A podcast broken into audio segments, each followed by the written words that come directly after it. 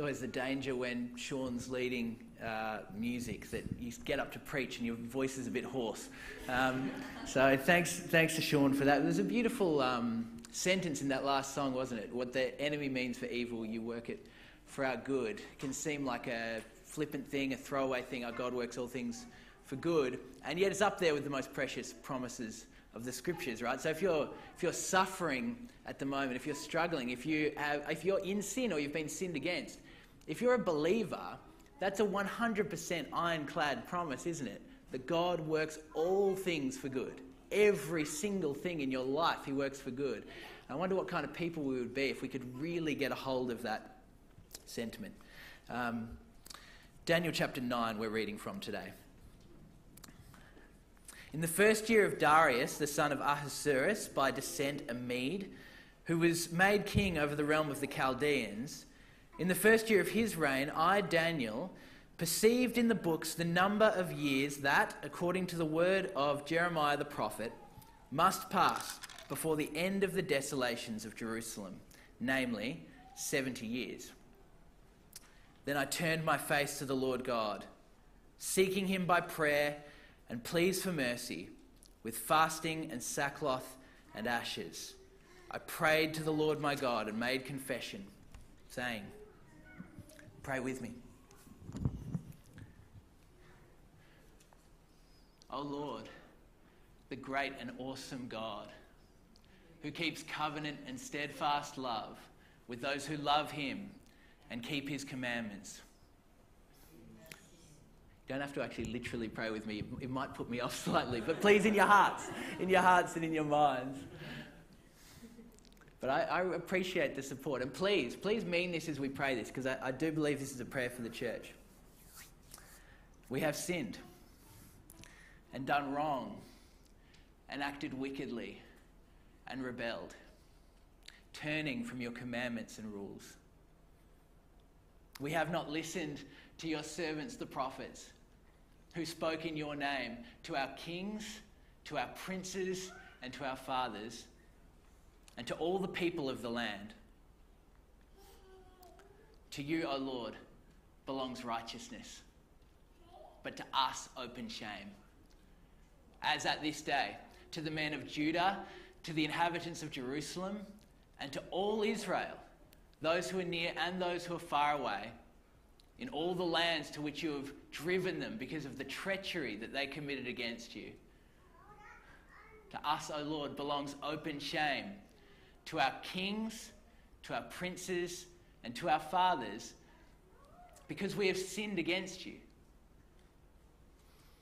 To the Lord our God belong mercy and forgiveness, for we have rebelled against him and have not obeyed the voice of the Lord our God by walking in his laws which he set before us by his servants, the prophets. All Israel has transgressed your law and turned aside, refusing to obey your voice.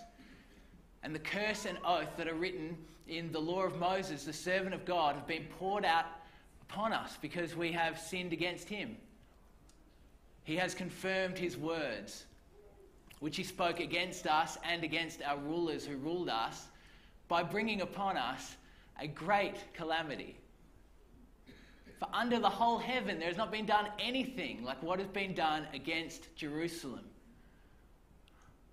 As it is written in the law of Moses, all this calamity has come upon us.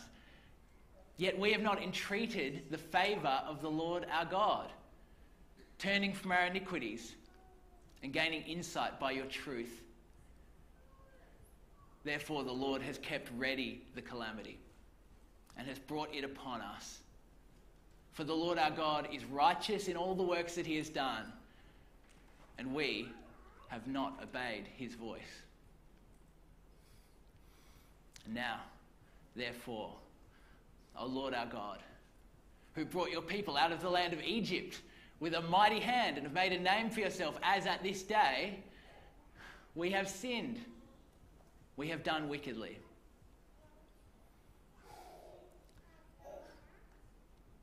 Now then, O Lord our God, help me here, help me here. Now then, yes, O Lord, according to all your righteous acts, let your anger and your wrath turn away from your city, Jerusalem, your holy hill. Because for our sin and for the iniquities of our fathers, Jerusalem and your people have become a byword among all who are around us. Now then, O our God, listen to the prayer of your servant and to his pleas for mercy. And for your own sake, O Lord, make your face to shine upon your sanctuary, which is desolate.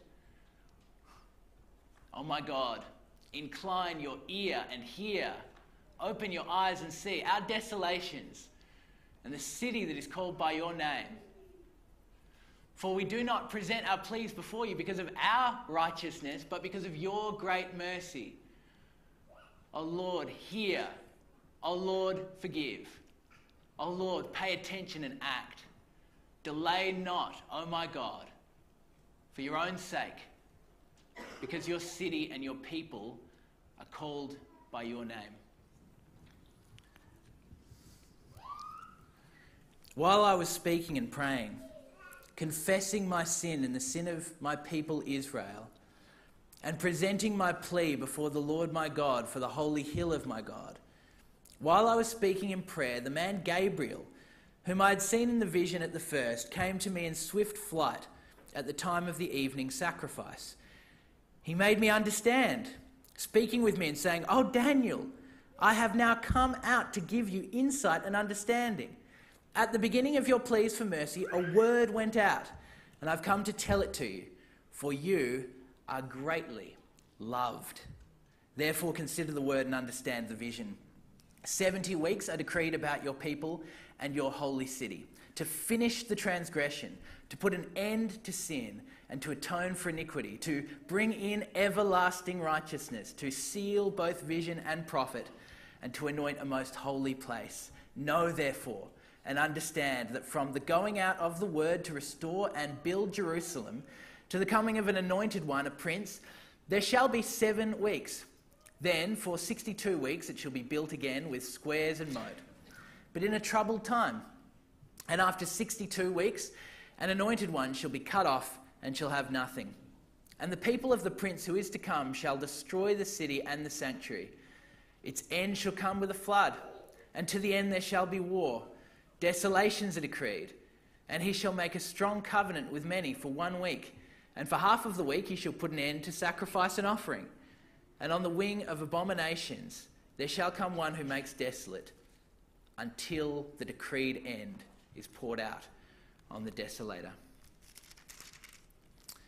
We have a few moments now to ponder this chapter and see what its implications might be for us. And as we've been going through this series on Daniel, we've been asking the question of how we, uh, 21st century Tasmanians, can learn from this book set in Babylon uh, and learn how to stand against the tide of our times, right? To stand in faith. In fact, one of the most common questions that we get when we put out the teaching team surveys over the years has been this question How do you stand in a culture that is hostile to Christianity, uh, in, a, in, a, in a context in which people don't understand the things of faith anymore? How do we stand?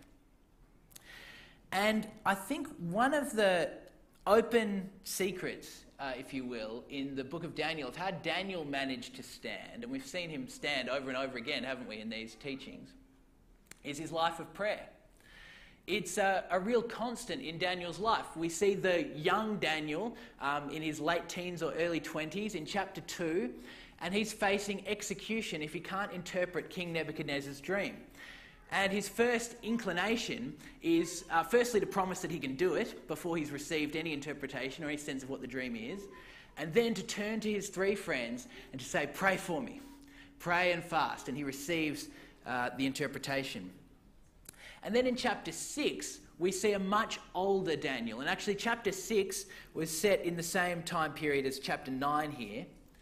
In chapter 6, um, Darius has made a decree that anyone who prays to another god other than him um, will be thrown into the den of lions. And again, um, Daniel's first inclination is to pray.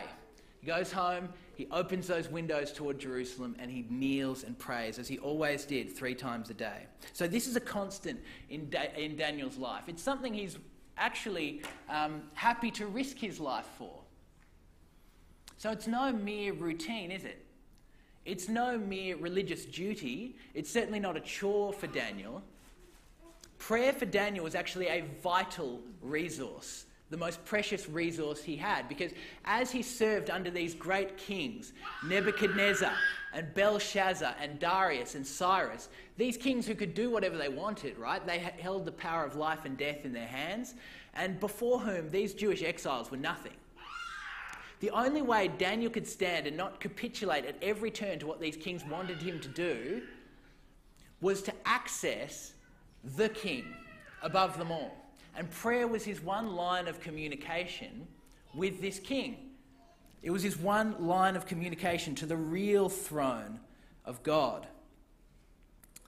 We get an insight into the shape of Daniel's prayers in chapter 9. This is the most comprehensive prayer that we get of Daniel's.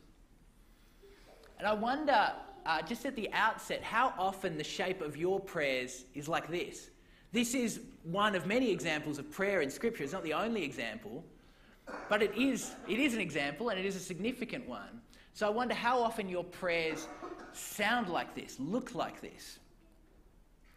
I want to summarize Daniel's approach to prayer in this passage. Maybe this is a line that you can take away.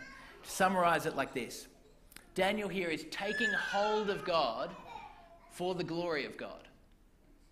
He's taking hold of God. You can see he's really wrestling with God here, isn't he? But he's doing so for the glory of God, for God's reputation, for God's renown. I think we have two impulses when we pray, um, two good and godly impulses. The first is that we want to pray in faith and boldness. We, um, we read lots of scriptures about that, that we should expect to receive what we ask for. Because we're praying to our, our Father as His children, we're asking for good gifts. But then we also have an impulse toward humility, don't we? Because we're not simply praying to our Father, we're also praying to our Creator, whose ways are far above our ways, who knows much more than we do. And so we don't assume that everything that we're asking for is actually what we need or what is good for us. And I think both of those are right and both of those are biblical. And yet, if you push them to the extreme, they actually start to sound like they're at war with one another. So that you can get those who are of the sort of pray and faith school starting to say, well, if you ever pray according to God's will, if you ever pray, Lord, you know, this is what I want, but it might not be good for me, that that's actually a sign of cowardice or maybe just a sign of a lack of faith, and you shouldn't pray that way. Or then you'll have those from that more, if it is your will kind of school of prayer, looking at the people praying in faith and saying, it's just presumptuous. You just you're claiming things that God doesn't actually want you to have. And so these two camps can be established. But what we see in this prayer in Daniel is actually a perfect marriage of the two of them, don't we? He is praying boldly, he's praying fervently, he's praying confidently. And yet, there's not a shade of presumptuousness to it. There's, there's no shade of claiming something God doesn't want because his prayers here are aligned perfectly with God's own will. I want to um, go through the prayer in, in three sections here, or this chapter in three sections. Um, the preparation, the prayer, and I couldn't get another P for the answer. Is it anyone know a word? Any walking thesauruses here? Answer, conclusion, something starting with P. What was that? Pinnacle. Pinnacle. It's close. It's close. I'd have to throw out the whole analogy and make it a mountain climbing sort of thing. Um, all right, prayer preparation. Call out something if you um, if you have it. Okay, firstly, the preparation. We see that the prompt for Daniel's prayer here was his reading of the book of Jeremiah, that um, passage that we had read out from Jeremiah 24. Um, and that tells us two things. It tells us, firstly, that Daniel's prayers were very much constrained by Scripture. Um, I hope that you picked up the threads through all of those readings. Each of those readings informed massively the way Daniel prayed, um, from the law of Moses to the de- dedication at the temple of Solomon, whose, whose prayer Daniel mirrors here, um, to that passage in Jeremiah. John Lennox says the conviction that the scriptures are the word of God is still the secret of how to live in Babylon without Babylon living in you.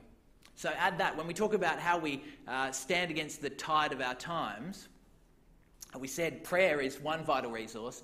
And wouldn't you know, it, Bible reading is the other, which forms that great Christian cliche. For every question that you ask, how do I do this? How do I improve in this area? Read your Bible and pray. And yet it's true, right? It's true for us today with handheld Bibles and Bibles on our phone. It was also true for Daniel in Babylon. Literally reading the Bible and prayer. But it, it matters immensely how you read the scriptures, doesn't it? And it matters immensely how you pray. That you're not praying as a rote thing, but you're praying actually to the God of heaven, actually calling on Him to act. And you're not reading the Bible just because you should or just because you're following a plan, but you're reading these scriptures as if they are the true words of God. And you're actually acting on what you read, and you're actually believing what you read there. So it tells us, firstly, that his prayers were constrained by Scripture. And secondly, it exposes a sort of error of logic that we can be tempted to make when we think about God's sovereignty, when we think about God's control over history. Um, people can say sometimes, look, if God, if we're sort of living in God's story and God knows the end from the beginning and God has written the final page and God knows where all of this is going and has determined it, then why pray? It's already set, it's all fixed, it's all done. So why ask God to do anything? That may appeal to our earthly logic on some level, but it's not biblical logic. It's not heavenly logic. It's not Daniel's logic because you see here, he, he read the scroll of Jeremiah and he saw very clearly that 70 years were to elapse before the exiles were to return, before Jerusalem was to be rebuilt. That's in the scroll of Jeremiah. It's not conditional on anything. Uh, he just says, I will do it after 70 years. And yet we see that Daniel doesn't become lazy as a result of that. He doesn't say, Well, God's going to do it, so I'll just wait. The time's almost up. He doesn't become resigned to what's going to happen. Actually, it prompts one of the most fervent prayers that we read in all of Scripture. And I want to suggest to you that that is because, precisely because of his certainty of God's sovereignty, that he knows that God can answer this prayer and, in fact, will answer this prayer. Now, there are plenty of other promises that we have in Scripture that are just as certain that we should also not be resigned to or be lazy about, but should pray toward. We started this year looking at the book of Acts and we just read through it, didn't we? And you remember the analogy. We were holding it up like a mirror to ourselves. See what that early church was like and to compare ourselves with it. And we saw in that book the powerful works of the Holy Spirit. We saw um, the disciples receiving boldness to proclaim the message, having fruitful witness. We saw them uh, with this power from the Holy Spirit and great signs and wonders.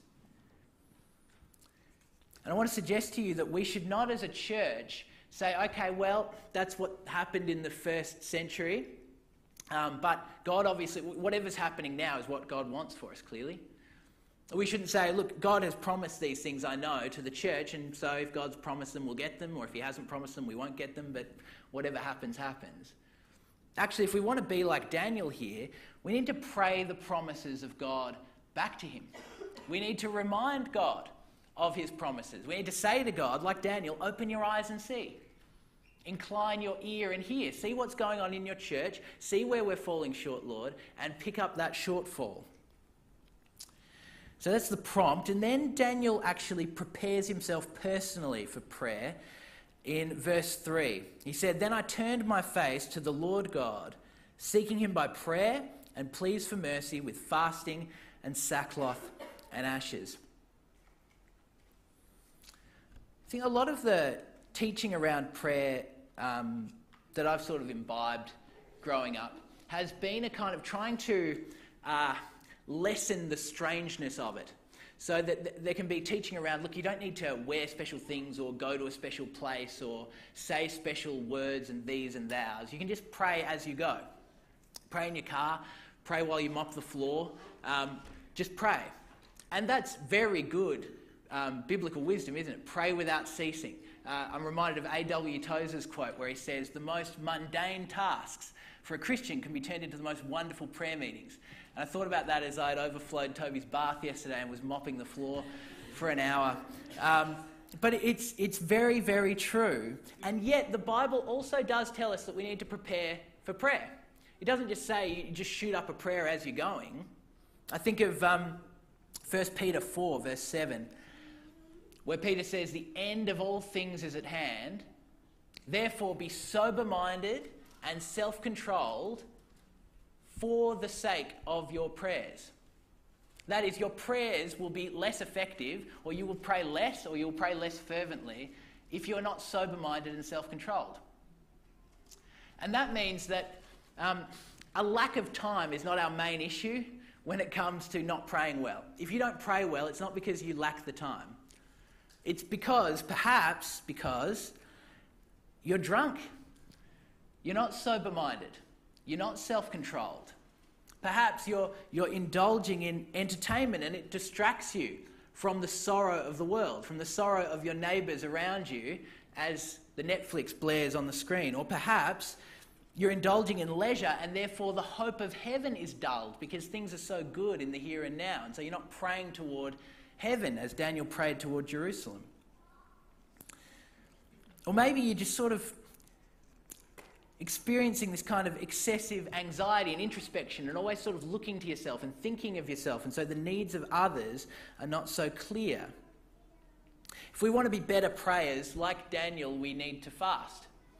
And perhaps that looks like uh, not eating food. Um, in fact, that's, of course, what fasting is.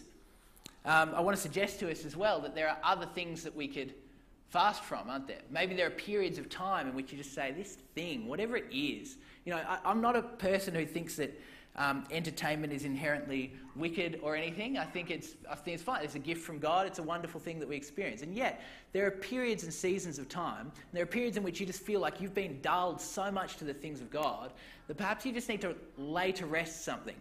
Maybe it's, um, maybe it's coffee, maybe it's entertainment, maybe it's the newspaper, whatever it is. So that's the preparation, then the prayer. You see here that Daniel's prayer is a corporate prayer. It's a corporate prayer for the covenant people of God. It's a prayer of confession, which is um, quite startling because Daniel was an exemplary character in Scripture. He's actually one of the few people in Scripture who has the distinction of not having had anything negative said about him.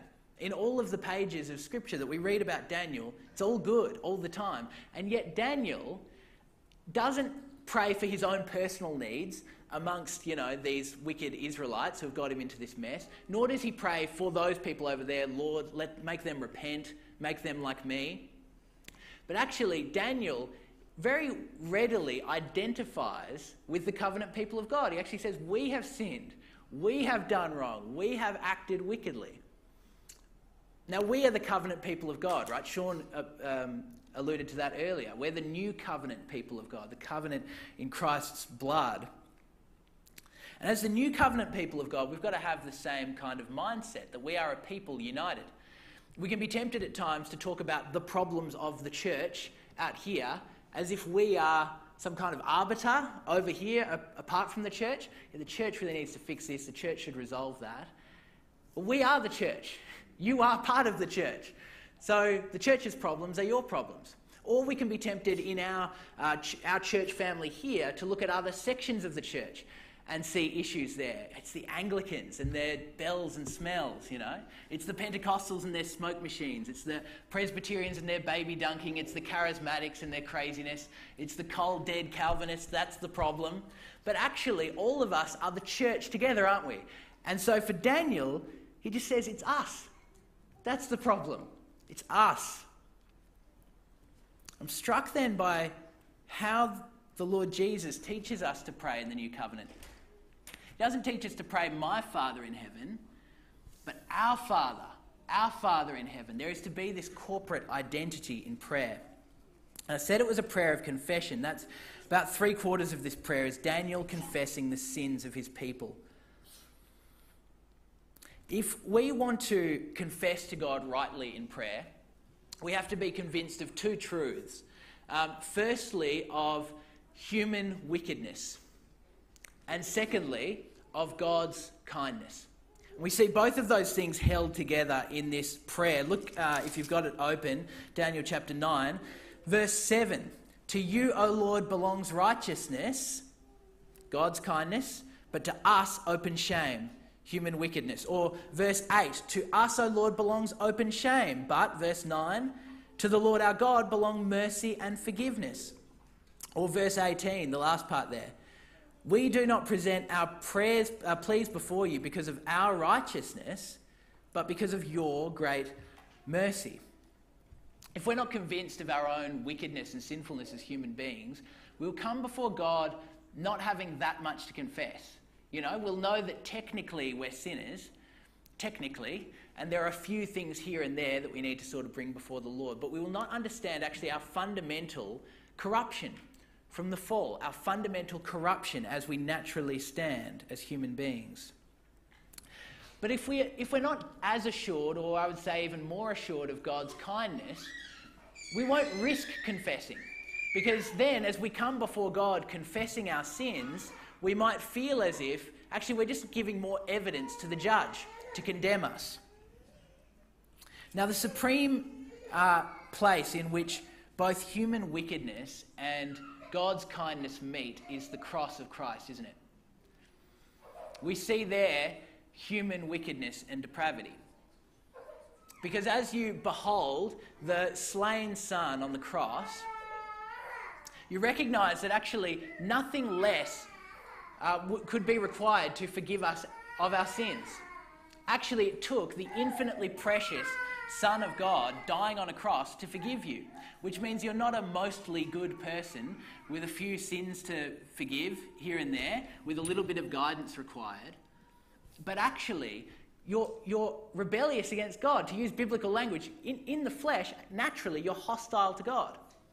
The Apostle Paul says something amazing in Romans 7. As a Christian, as a Christian missionary, as a Christian apostle, he says, Nothing good dwells in me, that is, in my flesh. Which means, naturally speaking, apart from the intervention of God, even now, even right now, there is nothing to commend you to God in your flesh. There is nothing pleasing to God there. Those who are in the flesh, he says, cannot please God. So we're corrupt to the core. But we see also in the cross God's infinite kindness, don't we? And namely in the fact that he did not spare that precious son of his. He actually gave him up for us all. Even when there was nothing to commend you to God nothing attractive about you, nothing appealing about you at all, no good works, still, he moved towards you in grace. And so, if we want to confess to God, we've got to come to the cross. We've got to see sin abounding, human sin abounding. But we've got to come to the cross and see God's kindness and grace abounding all the more. Thirdly, there's a petition. That's the last quarter of this prayer from verse 16 to 19. And we see by Daniel's expressions here that, again, this is no mere duty that he's performing. He's not simply saying his prayers here. He actually cares very much that he gets what he's asking for. Uh, calm and, emotion, and emotionless prayer, um, sort of restrained prayer, is not a sign of great um, reverence for God can actually be a great sign that we don't actually care about what we're asking for, you know? If we can just sit and pray for a couple of minutes, Lord bless them, Lord be with them, go away and kind of forget the requests, that's actually a sign that we're not particularly concerned with what we're asking for. But how does Jesus picture prayer in the New Testament? Think about the kinds of parables he uses. He talks about a widow uh, who's seeking justice from a wicked judge, and she keeps on asking him every day until he gets so annoyed that he answers. Or he talks about a friend who you're, you're in bed uh, at night and your friend is starving hungry and he starts banging on the door and you say, Go away, I'm asleep, come back another time. But he keeps on banging until you get up and give him the bread. That kind of, uh, that kind of prayer, without regard for propriety, that's the kind of prayer that God wants from us. Tozer says, um, Pray until you pray. Don't pray until you quit. Don't pray until you're tired. He says, pray until you pray. So that um, we are to wait until we're actually asking God. Maybe it takes two minutes until you're actually asking God for something genuine, or maybe it takes half an hour. He says maybe the last three minutes of your prayer are more important than the first 40 minutes. Because at that point, you actually get to the point where you're actually asking God for something. And when you ask, Jesus says, you will receive. So he's, uh, he's fervent in his prayer, Daniel, but he's not presumptuous, as we said, because he's aligned with God's will. His ultimate prayer here is for nothing less than the glory of God itself. You see there in verse 17. Now, therefore, O our God, listen to the prayer of your servant and to his pleas for mercy. Just a small phrase there. And for your own sake, O Lord, make your face to shine upon your sanctuary. Or verse 19. O Lord, hear. O Lord, forgive. O Lord, pay attention and act. Delay not for your own sake, O my God. And even as he prays then for Jerusalem and for the people of Israel, you see that he's not praying for them for their own sake. He's not praying for them simply because he's concerned for them, but far above that is a concern for God's reputation. We see that in verse 16. O Lord, according to all your righteous acts, let your anger and your wrath turn away from the city of Jerusalem. He says, Because for our sins and the iniquities of our fathers, Jerusalem and your people have become a byword among all who are around us. They're starting to become this sort of, um, this sort of uh, point of derision of their enemies. Or verse, uh, verse 19, uh, sorry, verse 8, uh, yeah, 19. Again, he ends the prayer by saying, Your city and your people are called by your name. You see, this is Daniel's overarching concern in his life is actually that the people who are called by God's name are, are looking so terrible on the world stage that actually God is starting to look terrible. And now in the new covenant, we're called by God's name, aren't we? When each of us are baptized, we're baptized into the name of the Father, the Son, and the Holy Spirit, the threefold name of God. This church is called by the name of God. This is Jesus Christ's church. And so I wonder if you share Daniel's concern that anything God's name is stamped upon, you care deeply about how that thing is viewed in this world. Not as some kind of, you know, eager to please every person who heaps scorn on the church, but actually to, to look at the things that are called by God's name, His church and His people, and to say, actually, I want these people to be living righteous lives. I want us to actually be living out the truth of God so that God's name is glorified. And Daniel uses various hooks then to plead with God, and we should do the same in our prayers. He talks about how God keeps covenant with his people. And so he's bound himself to do his covenant people good. He talks about the character of God. To you, God, you belong mercy and forgiveness. So this is who you are. You should do this for us. Or he talks about God's past acts. He brought the people out of the land of Egypt. We should cite precedent in prayer, uh, as Sean did before from Romans 8 we should say with Paul, God, who did not spare his own son, how will he not also with him graciously give us all things? We should say, Lord, you've done this in the past, you never change, you'll do it for us again. So, do we care about God's glory? Does our heart reflect his priorities? Don't pray timid prayers. And don't simply pray small prayers for yourself, for your family. But get your mind renewed in the scriptures until your thoughts and your desires reflect those of God. And then pour out those desires to God in prayer. And that is the prayer that God will smile upon and will answer. And that is a prayer that we can pray in boldness and in faith. Finally, the answer comes. The answer comes um, from verse 24. And the answer illustrates two glorious realities um, from God's side of the equation in prayer.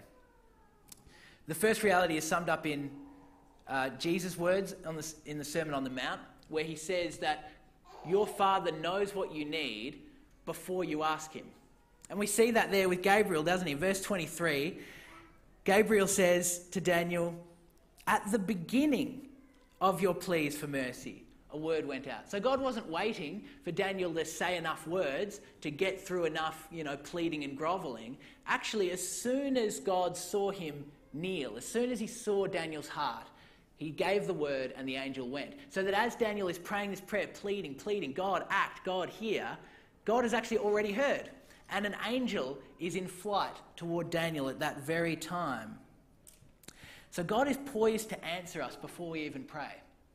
Is that an incentive to prayer? He's poised, he's waiting. He's not waiting for you to, you know, plead long enough. He's actually ready to answer us before we're even ready to ask. The second reality it illustrates is from Ephesians 3:20 where um, Paul says that God is able to do far more abundantly all that we ask or think. Far more abundantly than all we ask or think. We see that illustrated from verse 24 to 27 there. Daniel has asked for the restoration of physical Jerusalem and for blessing upon physical Israel. But what the angel gives him is actually far, far more than that. Gabriel says in verse 24, and this is a sort of summary statement of what is to come, which gets quite complex. In verse 24, he says, 70 weeks are decreed about your people and your holy city to finish the transgression, to put an end to sin, and to atone for iniquity, to bring in everlasting righteousness, to seal both vision and prophet, and to anoint a most holy place. Daniel's praying for this physical Jerusalem, and Gabriel says, Yes, that will happen, but also everlasting righteousness is coming. In 70 weeks. And verse 25 tells us when that 70 week count begins from. It's from the edict, uh, the first edict to send um, people back to Israel to rebuild Israel. Now, we, um, we read about that edict in Ezra chapter 7. King Artaxerxes uh, sends people back to Jerusalem to rebuild the temple, and he appoints judges and magistrates for an eventual rebuilding of Jerusalem. That all happened in 458 BC. And if you then take these 70 weeks, or these literally 77s, and you multiply them, so 70 times 7, you get 490. And 490 years from 458 BC is 33 AD. What Daniel is doing here is he's actually unwittingly praying for the Messiah to come. He's unwittingly praying for everlasting righteousness to come in the person of Christ. You see, this prayer doesn't just prefigure the cross in certain ways that we can pick up on now. Actually, this was part of God's plan to move redemption forward as Daniel prays his little prayer. Every personal prayer answered in our lives is a precious thing, isn't it? When we pray for a good day at work, when we pray that our snotty nose goes away, um, or when we pray for bigger things, actually real health crises in our lives, these are glorious things when God comes through. Every prayer is precious when it's answered. But prayer has a much higher purpose than that. In the book of Revelation, our prayers, the prayers of the saints, are pictured as golden bowls full of incense before God. In the very host of heaven, moving God's global purpose and his historic purpose forward. They're actually God's appointed means of bringing his kingdom. So please don't neglect this solemn duty. And please don't miss out on this extraordinary joy of actually getting to, on your knees at your bedside while you're mopping the floor in the car, actually join God in his global purposes as we pray for his kingdom to come and for his will to be done. Sean has started a prayer meeting once a month where we pray these kinds of prayers prayers for revival, prayers for our church, prayers for the city. But this is not a, a, sermon aimed at a guilt trip. There are many reasons that you can't make prayer meetings. There are many prayer meetings I don't make. We have prayer before the service, we have prayer in home groups. Pray with your family, pray by yourself.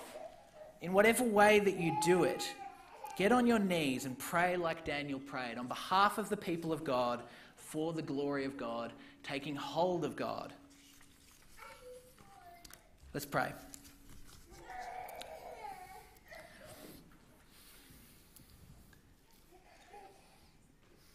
Our Father, we thank you that you've given us a line of communication to your very throne. And in our world, whatever wickedness it holds, we can appeal to you as King above all kings above all governments, above all presidents and prime ministers. We praise you that prayer is not only our means of reaching out to you, but it's also something that you've, you've given us to move your purposes forward, Lord.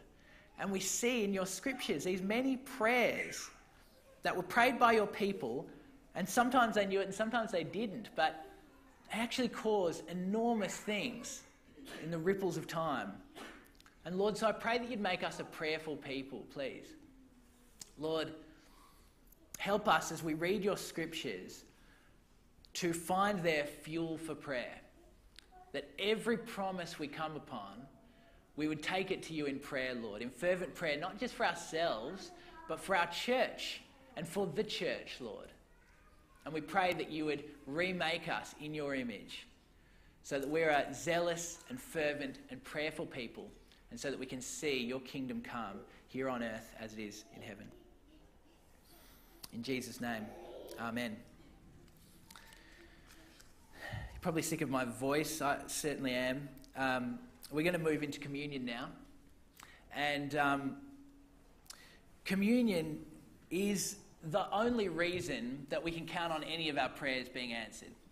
If to us belongs open shame, if human beings are as wicked as the Bible says they are, then we have no business being before the throne of God at all, do we? Got no business being there um, without fear of death. And yet one has already died in our place.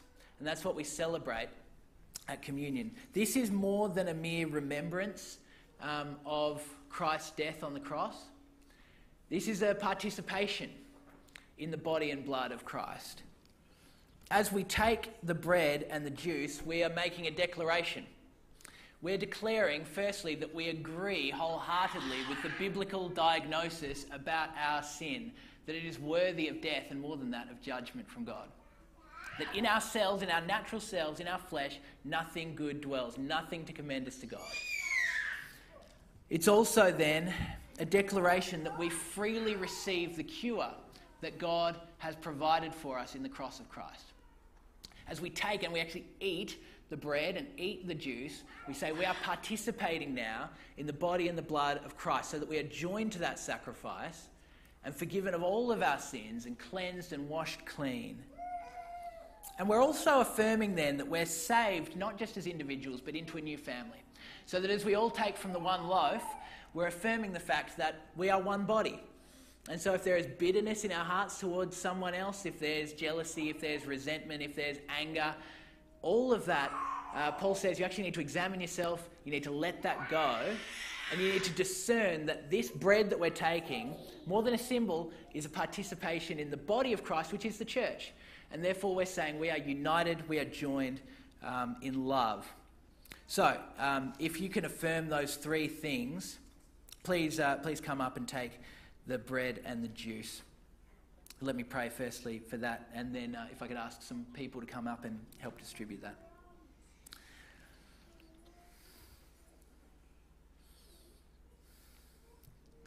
Lord, we,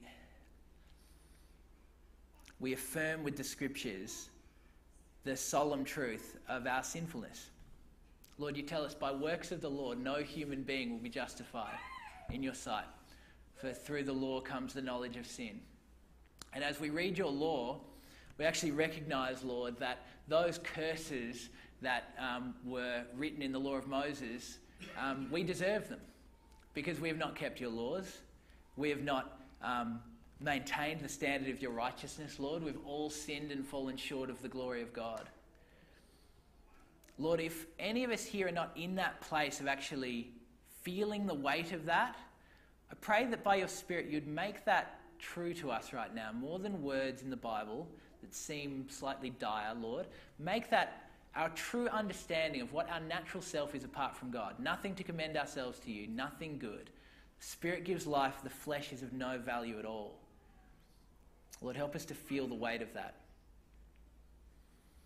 And then, Lord, help us to feel an even greater sense of your mercy and your forgiveness that no work of the law will get us anywhere near close to you, but your own work by sending your Son, his death on the cross, bearing our sins, bearing our iniquities.